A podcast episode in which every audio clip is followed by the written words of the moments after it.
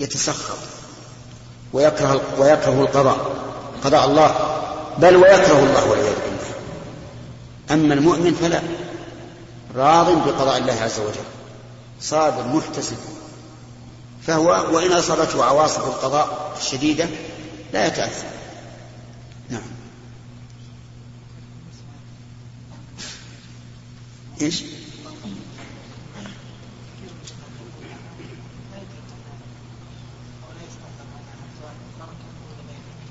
إن شئت ما مو كثير ليس ليس كثير من الناس يقولون موجود من المليون واحد.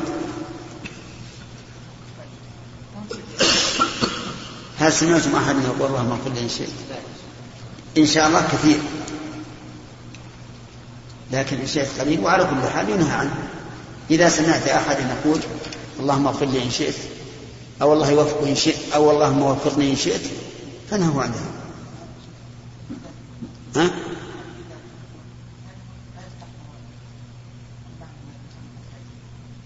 ما كان الرسول نهى عنه انهى عنه نعم سلامة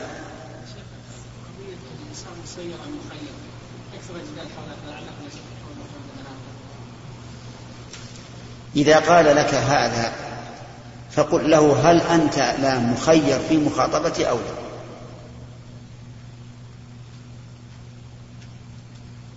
أو أجبرك أحد؟ قل أنت الآن تشهد على نفسك أنك مخير.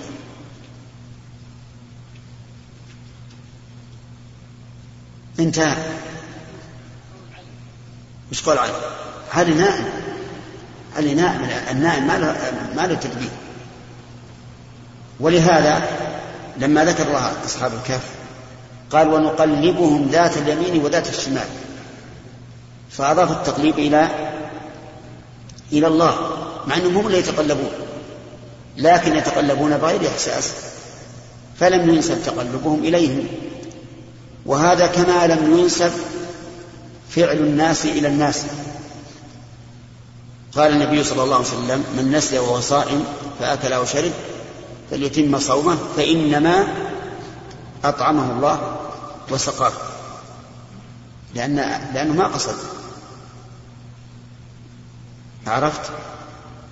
نعم. بالنسبة للمرأة التي نامت على ولدها فقتلته نعم. هذه بغير قصدها. نعم. ولذلك ضمنت الدين. نعم. لماذا وهي الآن ما تقصد قتله نعم. وهذا ليس ليس من فعله نعم.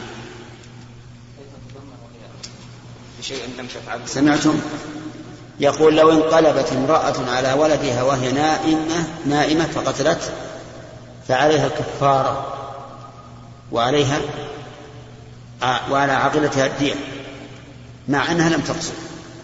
نقول إن إتلاف ما إتلاف الآدميين أو أموالهم لا يعتبر فيه القصد ولهذا يضمن المجنون إذا أتلف مالا أو أفسده مع أنه ليس له قصد. والكلام في حق الله. نعم.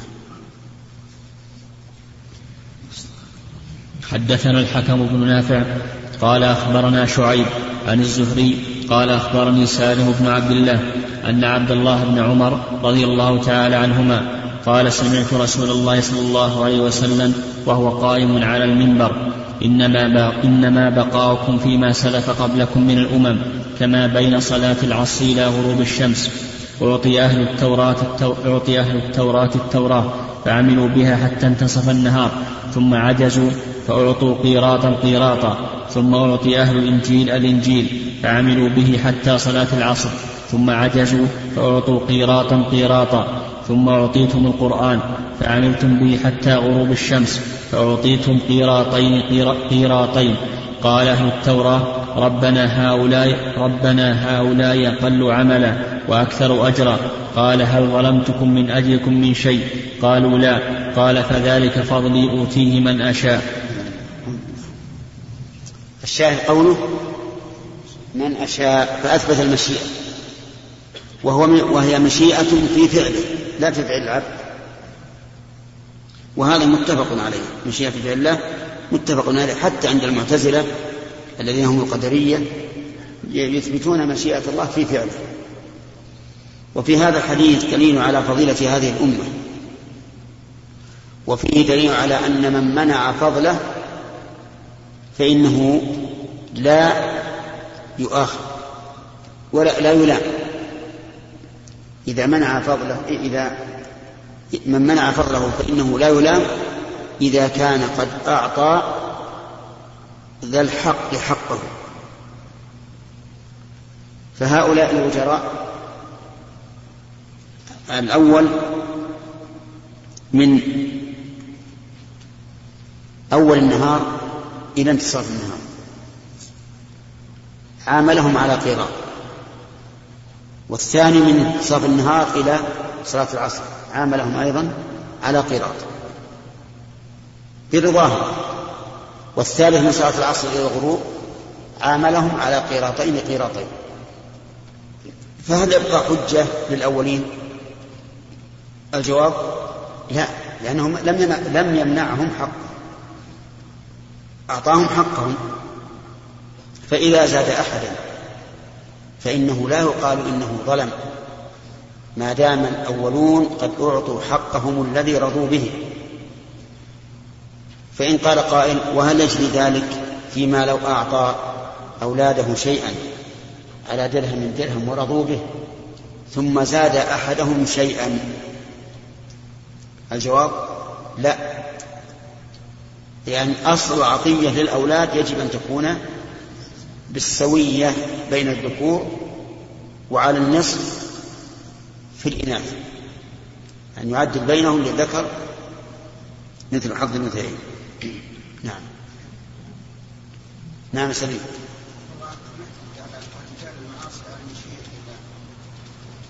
مشيئة الله.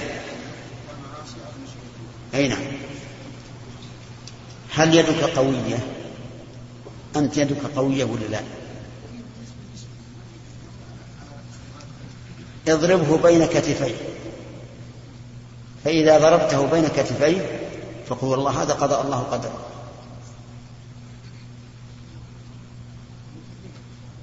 المهم فعلك أنت مثل فعله بنفسه وهذه مرت علينا يا جماعة. ألم تمر؟ وقلنا إن إن العاصي ظالم لنفسه. هو ظالم لنفسه كما في القرآن. وما ظلمناهم ولكن ظلموا أنفسهم. فكيف يحتج بالقدر على ظلم نفسه مع أنه لو ظلمه غيره واحتج الظالم بالقدر هل يقبل؟ لا يقبل ثم القدر لا يعلم نحن الآن لا ندري ماذا قدر الله لنا. متى نعلم التقدير؟ بعد الفعل. إذا فنحن حين إقدامنا حين إقدامنا على الفعل ليس لنا عذر وليس لنا حجة. واضح؟ وهذا دليل عقلي. أما الدليل الشرعي فهو فقد قال الله تعالى رسلا مبشرين ومنذرين لئلا يكون للناس على الله حجة بعد الرسل. وقال تعالى سيقول الذين أشركوا لو شاء الله ما أشركنا ولا آباؤنا ولا حرمنا من شيء. كذلك كذب الذين من قبلهم حتى ذاقوا بأسنا. ولو كانوا محقين في قولهم ما ذاقوا بأس الله. فالأدلة السمعية والعقلية كلها تقطع حجة المحتج بالقدر على معاصي الله عز وجل. عرفت؟ نعم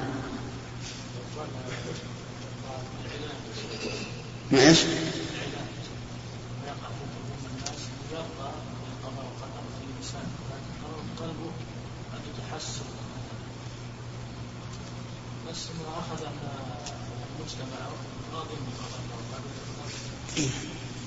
نقول مشاهدة قلبه لله ضعيفة وإلا لو شاهد عظمة الله بقلبه وأن الله له الملك وأنه يفعل ما يشاء بملكه ما ما ما سخط. ما سخط بقلبه فالعلاج بذلك أن يعلم أن هذا من عند الله فينفع وليس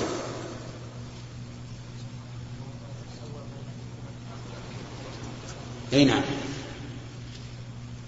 التسمية بين بين الذكور وإناث العطية جو يجب أن يكون كما قسم الله عز وجل للذكر مثل حظ الأنثيين. وهذا في العطية التي هي منحة. أما العطية التي هي قيام بواجب أي نفقة فيعطي فالعدل أن يعطي كل واحد ما يحتاج.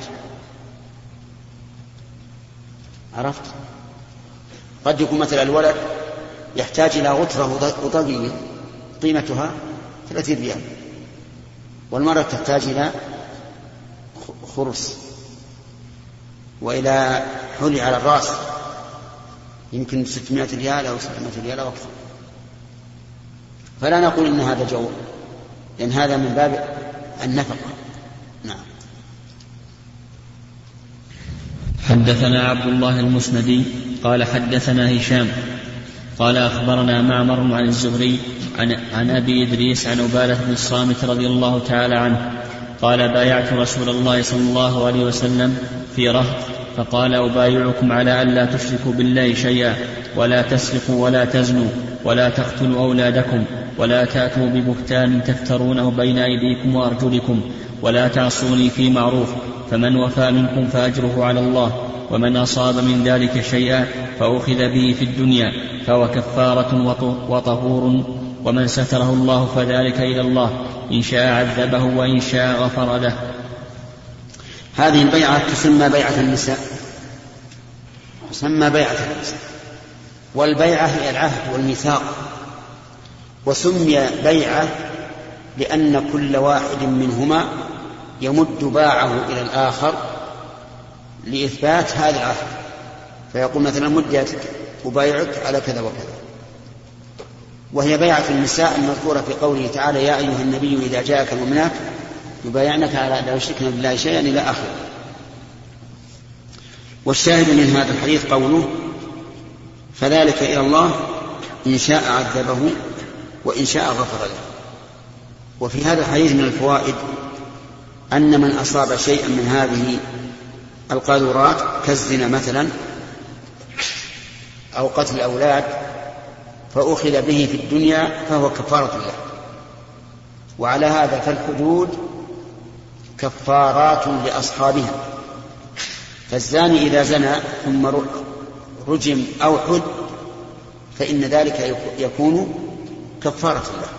لا يعاقب عليه الآخرة ولا يشكل على هذا أي على أن الحدود كفارات إلا قصة العرنيين الذين يسعون في الأرض فسادا. قال الله تعالى إنما جزاء الذين يحاربون الله ورسوله ويسعون في الأرض فسادا أن يقتلوا أو يصلبوا أو تقطع أيديهم وأرجلهم من خلاف أو ينفوا من الأرض.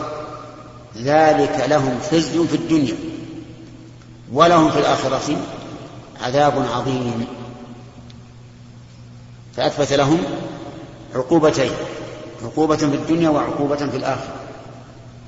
فإما أن يقال إن هؤلاء لعظم جرمهم وفسادهم لم يكن الحد مكفرا عنهم وصاروا يحدون في الدنيا تقطع أيديهم وأرجلهم من ولهم في الآخرة عذاب عظيم. وإما أن يقال فيكون فعلى هذا يكون يكون مستثنى. فعلى هذا يكون مستثنى من بقية الحدود. وإما أن يقال إن هذا منسوخ. إن هذا منسوخ وأن الحدود بعد صارت كفارة لأصحابها. ولكنكم تعلمون أن النسخ يحتاج إلى دعنا التاريخ يحتاج إلى تعذر إمكان الجمع. فإذا أمكن الجمع فإنه لا نسخ وإمكان الجمع هنا سهل. ما هو؟ ها؟ أن نقول هذا مستثنى.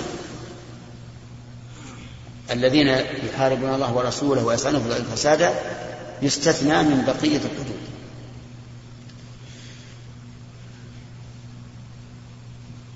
نعم الناس يقول صليت وصلى يقول ان شاء الله أو تقول انت مسلم يقول ان شاء الله ويقول تغديت يقول إن شاء الله. لبست ثوبك يقول إن شاء الله. نعم. إيه. هؤلاء أيضا إذا قال صليت قال إن شاء الله. إن قصد بهذا أي بقوله إن شاء الله أي صلاة مجزئة أو صلاة يترتب عليها الثواب. فهذا حق. لأنه ليس كل مصل حسا يكون مصليا شرعا. لا صلاة بحضرة الطعام ولا وهو يدافع الأخبثان مع أنه يصلي حسا فإذا قصد المصلي بقوله إن شاء الله يعني صلاة يترتب عليها الثواب. هذا لا بأس به. وأظن أن الناس يريدون هذا. أظن أن الناس يريدون هذا أي يريدون أن صليت صلاة مقبولة. أما إذا قال صليت إن شاء الله فلا وجه لهذا الشرط. إذا كان يقصد وقوع الصلاة فقط فإن هذا لا حاجة إليه. هذا لغو من القول. كما لو قال لبست ثوبي إن شاء الله. لكن العامة عندهم غلو في مثل هذه الأمور وهم لا يدرون. كما حدثنا شيخنا رحمه الله عبد الرحمن بن سعدي عن شخص حدثوه. سألوه عن عن عن ما عندهم عن ما عنده من التمر المخزون. وكان الناس بالأول يخزنون التمر في بيوت تسمى الجصة كبيرة. فقيل يا فلان كيف تمركم؟ قال والله خلص. كيف خلصوا؟ كثير. وش اللي أكلوا؟ قال أكله الله ثم حنا. يعني مثل لولا الله ثم أنت. فجعل كل شيء كل شيء فيه ثم. يشرك الله فيه بثم. عام ما يدري. لكن الله عز وجل ما أكله. فالظاهر من قولهم إن شاء الله قصدهم بهذا إيش؟ أن تكون صلاة مقبولة. لأن المسألة لا يعلم هل تقبل أو لا تقبل. ما قصدهم عودة الاستثناء على الفعل. نعم.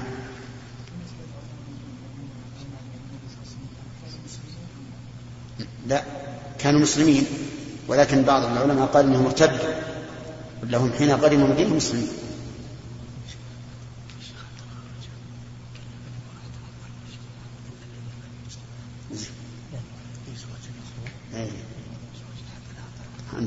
زين بارك الله نعم أقول أنهم ارتدوا بعد إسلامهم وألا هم قدموا مسلمين. نعم. ها؟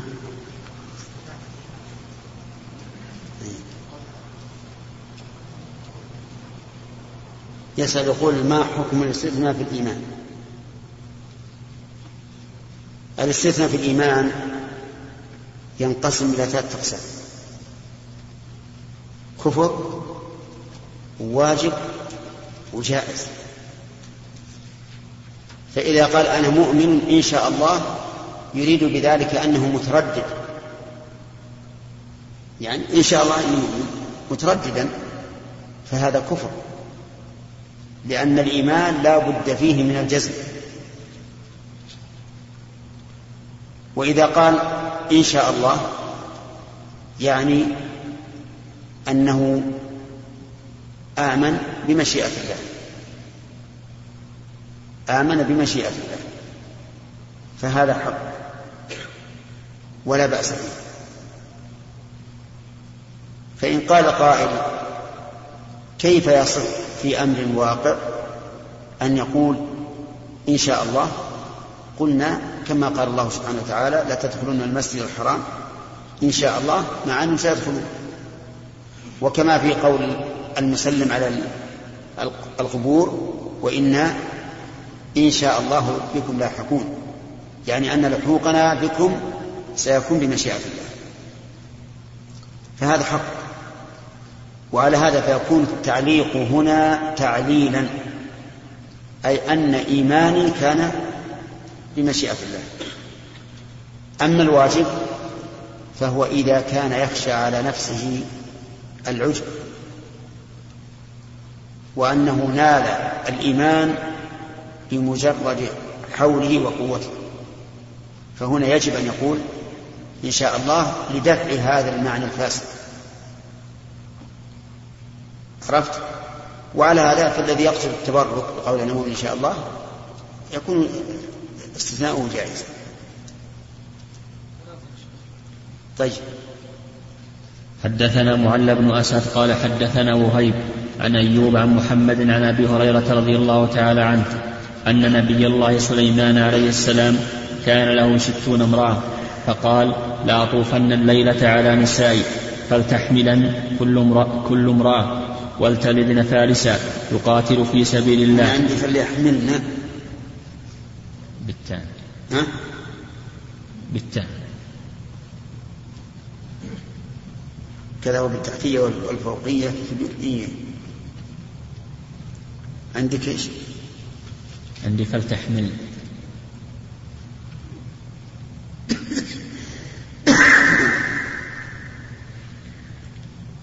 إيه طيب. فيها نسخة ثانية.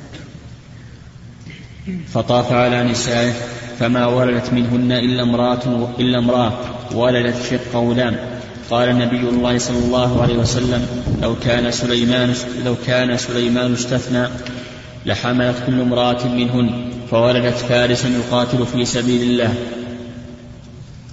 هذا حديث الشاهد من قوله لو قال إيه نعم لو لو كان سليمان استثنى. والمراد بالإستثناء قوله إن شاء الله. وسياق الحديث باللفظ الآخر أصح وهو أن النساء كن تسعين امرأة لا ستين امرأة وأنه قيل له قل إن شاء الله فلم يقل إن شاء الله. والبخاري كما عرفتم يسوق الحديث بلفظ لا يطابق الترجمة بناء على لفظ آخر يطابقها إما أنه ذكره في محل آخر وإما أنه جاء في رواية ليست على شرطه وقلنا لكم إن هذا فيه فائدة وهو حمل الإنسان على البحث. البحث في الحديث هل هو على شرطه أو لا؟ والبحث عن مكان الحديث في الصحيح نعم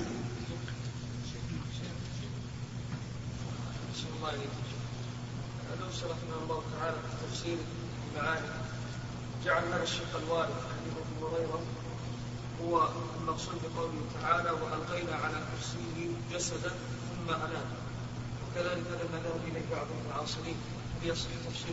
لا. لا يصح. الصواب في والله أعلم في قوله ولقد فتنا سليمان وألقينا على كرسيه جسدا ثم أناب. أن المعنى أن تصرف سليمان في الملك وتدبيره له اختل حتى صار كالجسد بلا روح. وبقي على هذا مدة الله أعلم بها. ثم أناب إلى الله وأعاد الله عليه قوته وسلطته. وهذا المعنى كما ترون معنى واضح وليس فيه ما يذكر من الإسرائيليات قصة الخاتم والسمكة وما أشبه ذلك. نعم.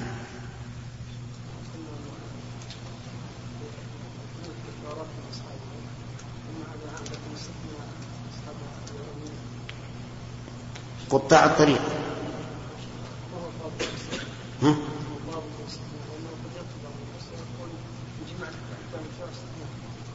كيف جماعة كم الشهر ما هو الله. قال في قصة الذين يسألون هذا فساده أن يقتلوا أو يصلبوا أو تقطع أيديهم وأرجلهم من خلاف أو ينهروا من الأرض. ذلك لهم خزي في الدنيا ولهم في الآخرة عذاب عظيم. فأثبت الله الحد مع قوله ولهم في الآخرة عذاب عظيم. وهذا الحديث يبين أن الحدود كفارة وطهر. فكيف نجمع بين الحديثين؟ نعم. ها؟ ما في رابط. يقول الأصل جميع الحدود حد السرقة حد الزنا حد القذف كل الحدود كفارة. إلا حد قطاع الطريق فإن الآية تدل على أنها أنه يجمع لهم بين العقوبتين عقوبة الدنيا وعقوبة الآخرة. وادعاء النسخ صعب. كما قلنا لكم إنه لا لا يمكن النسخ إلا إذا تعذر الجمع. وأيضا المائدة من آخر ما نزل. وقد قال بعض العلماء ليس في المائده شيء منسوخ. أخذنا ثلاثة. اثنين. طيب.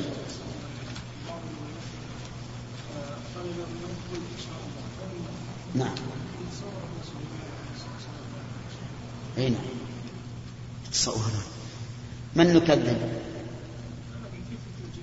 التوجيه وجهنا همس هنا مرة من قلنا هذا لقوة عزيمته. لم يقل إن شاء الله. الآن العام مثلا إذا قال والله لا أسوي كذا وكذا. قل إن شاء الله. قال ما نقول إن شاء الله. يعني أنه عازم. ما يحتاج يقول إن شاء الله. هنا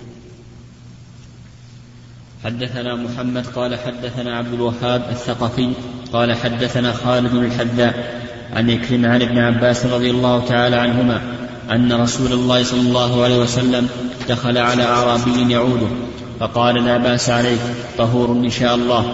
قال قال الأعرابي طهور بل حمى تفور على شيخ كبير تزيره القبور. قال النبي صلى الله عليه وسلم فنعم إذا الله أكبر. الأعراب؟ الأعراب أجدر أن لا يعلموا أن ما أنزل الله على رسوله رسول الله عليه الصلاة والسلام يرجو له الخير ويقول لا بأس عليك طهور إن شاء الله. لكن كأن الحمى كانت عليه شديدة. فقال الأعرابي طهور وهنا الجملة استفهامية. يعني أيكون هذا طهور؟ بل هي حمى تفور على شيخ كبير تزيره القبور. فقال النبي صلى الله عليه وسلم فنعم إذا والظاهر أنها أزارته القبور. لأن الرسول قال فنعم إذا فحرم هذا الرجل بركة رجاء الرسول عليه الصلاة والسلام بسبب أنه أن في قلبه شيئا من الغضب على ما ما حصل له. نعم. حدثنا شراف وهو الضابط العام في العدل بين الأولاد. يعني قد يأتي مثلا بعض الأمور ما يستطيع الواحد العدل فيها ولا ضبط الأمور فيها.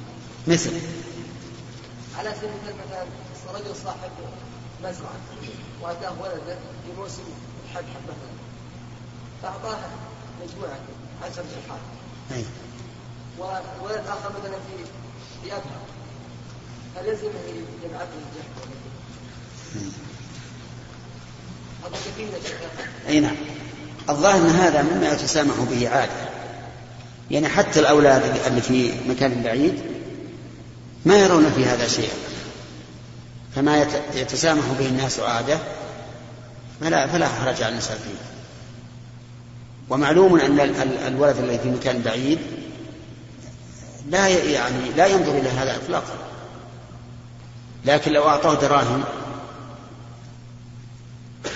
فهذا لا شك إنه سيقول ليش تعطي ها؟ إي نعم نعم. لكن لا مثل ما جرت ما جرى عادة بالتسامح به فهذا نعم. نعم.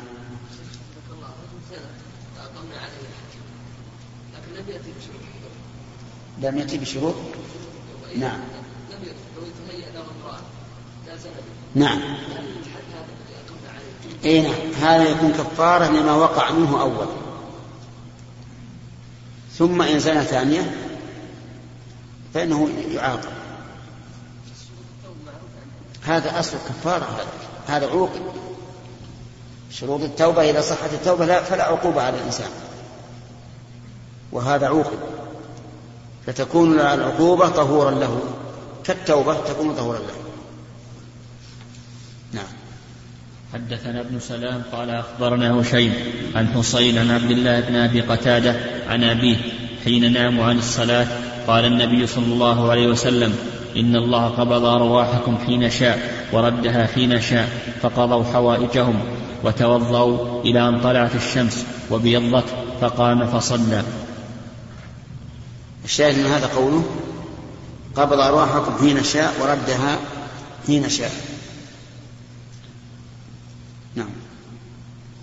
حدثنا يحيى بن قزعة قال حدثنا إبراهيم عن ابن شهاب عن أبي سلمة والأعرج وحدثنا إسماعيل قال حدثني أخي عن سليمان عن محمد بن أبي عتيق عن ابن شهاب عن أبي سلمة بن عبد الرحمن وسعيد بن المسيب أن أبا هريرة رضي الله تعالى عنه قال استب رجل من المسلمين ورجل من اليهود فقال المسلم والذي اصطفى محمدا على العالمين في قسم يقسم به فقال اليهودي والذي اصطفى موسى على العالمين فرفع المسلم يده فرفع المسلم يده عند ذلك فلطم اليهودي فذهب اليهودي إلى رسول الله صلى الله عليه وسلم فأخبره بالذي كان من أمره بالذي كان من أمره وأمر المسلم فقال النبي صلى الله عليه وسلم لا تخيروني على موسى فإن الناس يصعقون يوم القيامة فأكون أول من يفيق.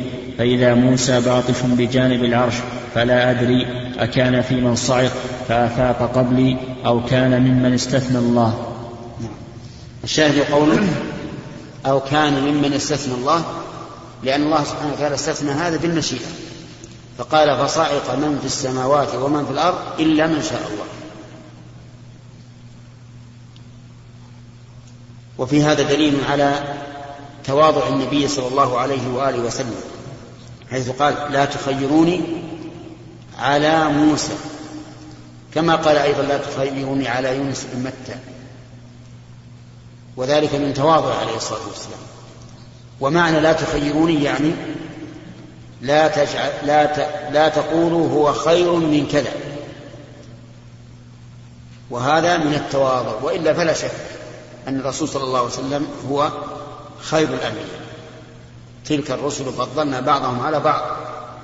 منهم من كلم الله ورفع بعضهم درجات. نعم. نعم.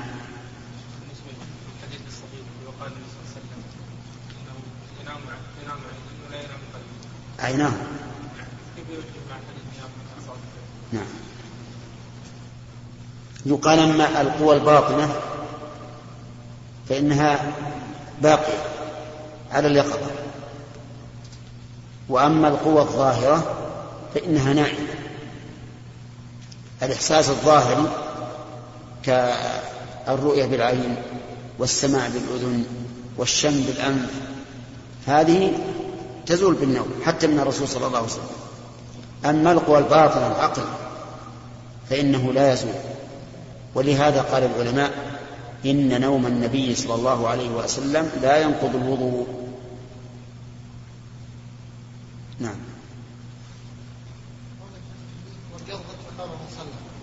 نعم. الظاهر هذا فيه اختصار وإلا فالمعروف أنهم ناموا حتى طلعت الشمس وايقظهم حر الشمس فصلوا. ما عندك تنبيه عليه؟ الشرح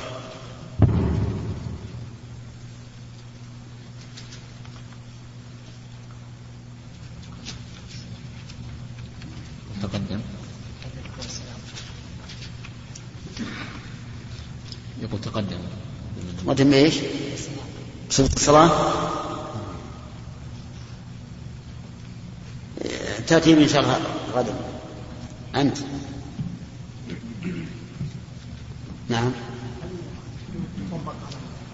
نعم الحدود هل تطبق على الكفار على الكفار نعم الكفار إذا كانوا حربيين فدماؤهم هدر. وإذا كان لهم عهد أو أمان أو ذمة فإنه تطبق عليهم الأحكام الحدود فيما يعتقدون تحريمه كالزنا مثلا ولهذا أقام النبي صلى الله عليه وسلم حد الزنا على اليهوديين. اليهودي الذي زنى بيهودية أما ما, ما لا يعتقدون تحريمه فإنه لا لا لا, يحدون له ولا يمنعون منه أيضا لكن يمنعون من إظهاره كشرب الخمر. إذا شربوا الخمر فإننا لا نتعرض لهم لكن نمنعهم من من إظهاره. نعم. حدثنا إسحاق بن أبي عيسى قال أخبرنا يزيد قال أخبرنا يزيد بن هارون قال أخبرنا شعبة عن قتادة عن أنس بن مالك رضي الله تعالى عنه. قال قال رسول الله صلى الله عليه وسلم المدينة يأتيها الدجال فيجد الملائكة يحرسونها فلا يقربها الدجال ولا الطاعون إن شاء الله. الشاهد قوله إن شاء الله. وفي هذا بشرى لأهل المدينة أن الدجال لا يدخل عليهم المدينة. وأن الطاعون أيضا لا يقع فيها. ولكن قول الرسول عليه الصلاة والسلام إن شاء الله يحتمل أن النبي صلى الله عليه وسلم قاله تبركا وتحقيقا ويحتمل أنه قاله ترددا وتعليقا. وأنه وأنه يمكن أن يأتيها الطاعون. أما الدجال فقد جاء في حديث كثيرة بدون وبدون استثناء أنه لا يدخلها ولكن لا يعني ذلك أن كل من فيها يسلم من فتنته. لأن المدينة حينئذ ترجو ثلاث رجفات فيخرج منها أي من المدينة من كان منافقا أو كافرا أو ما أشبه ذلك.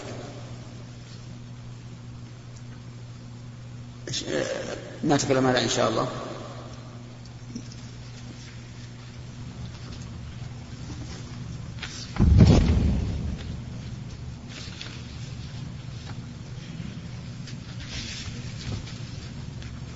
تقدم في الفتن. نعم. في الفتن تقدم. إيش؟ في الفتن تقدم. تقدم. نعم.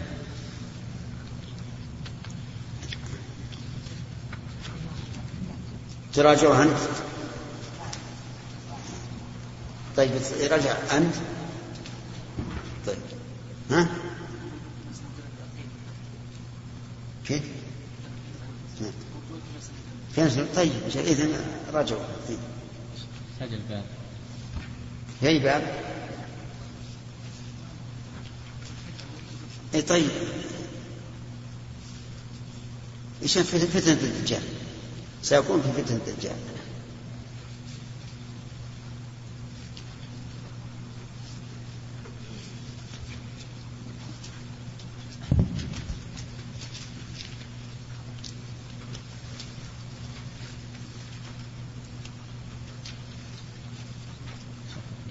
ما ما ما مر علينا إن شاء الله ما مر.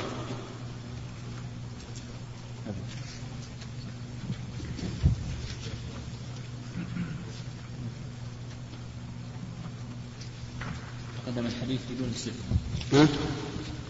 اللي في الباب في الفتن. نعم. يقول لا يدخل الطاعون ولا الدجال. نعم.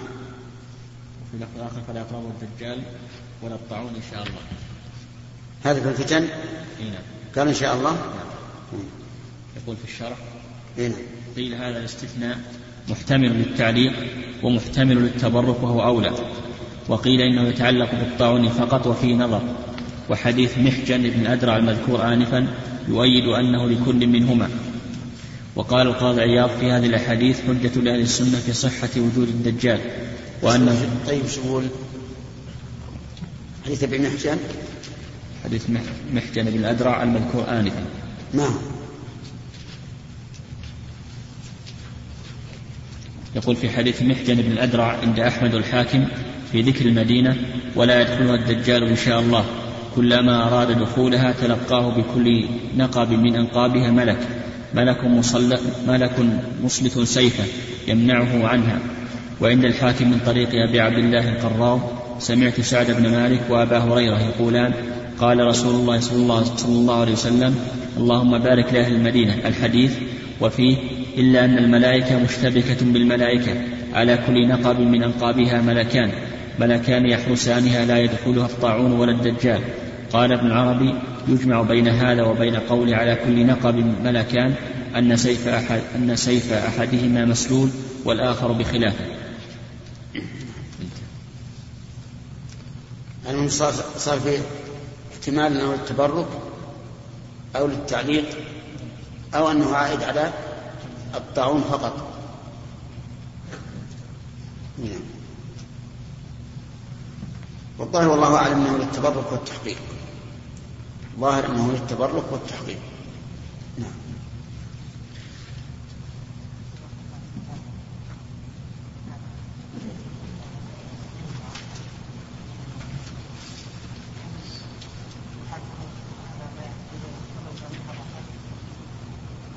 كان إيش؟ نعم. يقول الكافر إذا قلنا إنه يقام عليه الحد فما يعتقد تحريمه دون حله هل هذا يشمل ما كان محرفا في كتابه؟ نقول نعم يشمل ما يدينون به. نعم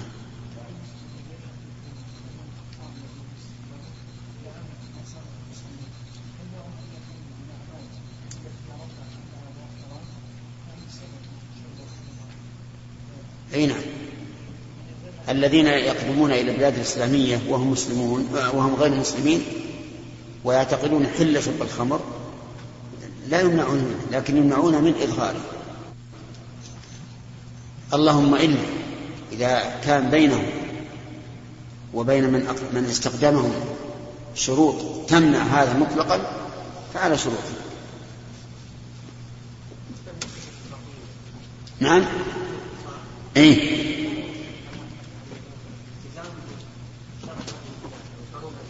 عجيب.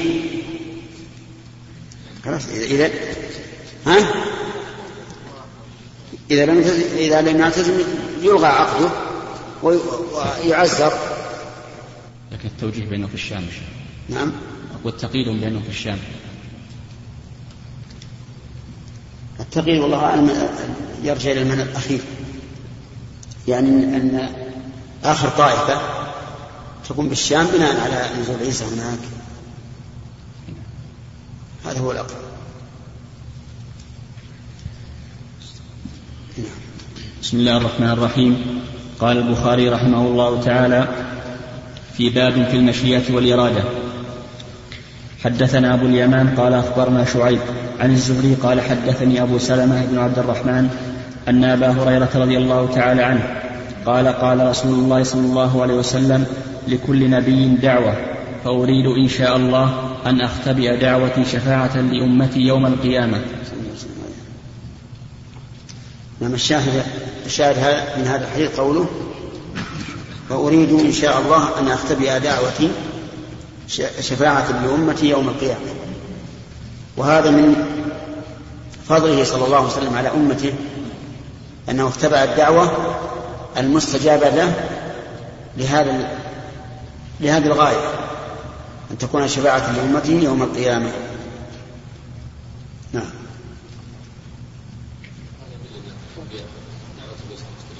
نعم. لا هذه متيقنة المتيقن أما الغير فقد يستجاب وقد لا يستجاب. الرسول عليه الصلاة والسلام دعا ربه مرة ولم يستجب له بكل ما قال. نعم. نعم. نعم ثبت عن النبي صلى الله عليه وسلم انه دعا دعوات إيش؟ ثبت أن النبي صلى الله عليه وسلم دعا دعوات كثيرة. واستجيب له. اي نعم. ما ينافي ما ينافي لكن هذه دعوة أخبر بها أنه سيستجاب له أما الدعوات الأخرى فهو يدعو ولكنه لم لم يضمن له الإجابة.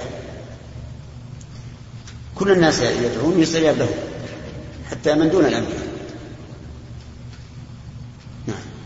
حدثنا يسرة يسرة بن صفوان بن جميل اللخمي قال حدثنا إبراهيم بن سعد عن الزهري عن سعيد بن المسيب عن أبي هريرة رضي الله تعالى عنه قال قال رسول الله صلى الله عليه وسلم بين أنا نائم رأيتني على قليب فنزعت ما شاء الله أن أنزع ثم أخذها ابن أبي قحافة فنزع ذنوبا أو ذنوبين وفي نزعه ضعف والله يغفر له. ثم أخذها عمر فاستحالت غربا فلم أر عبقريا من الناس يثري ثرية حتى ضرب الناس حوله بعطن. الله أكبر. أيها الإخوة في ختام هذه المادة نسأل الله أن نلقاكم في لقاءات متجددة. مع تحيات مؤسسة الاستقامة الإسلامية للإنتاج والتوزيع في عنيزة. شارع هلالة رقم الهاتف والناسخة الهاتفية. صفر ستة ثلاثة ستة أربعة ثمانية ثمانية ثمانية صفر. والرقم الثاني صفر ستة ثلاثة ستة أربعة خمسة ثمانية ثمانية صفر. ورقم صندوق البريد اثنان وخمسمائة وألف.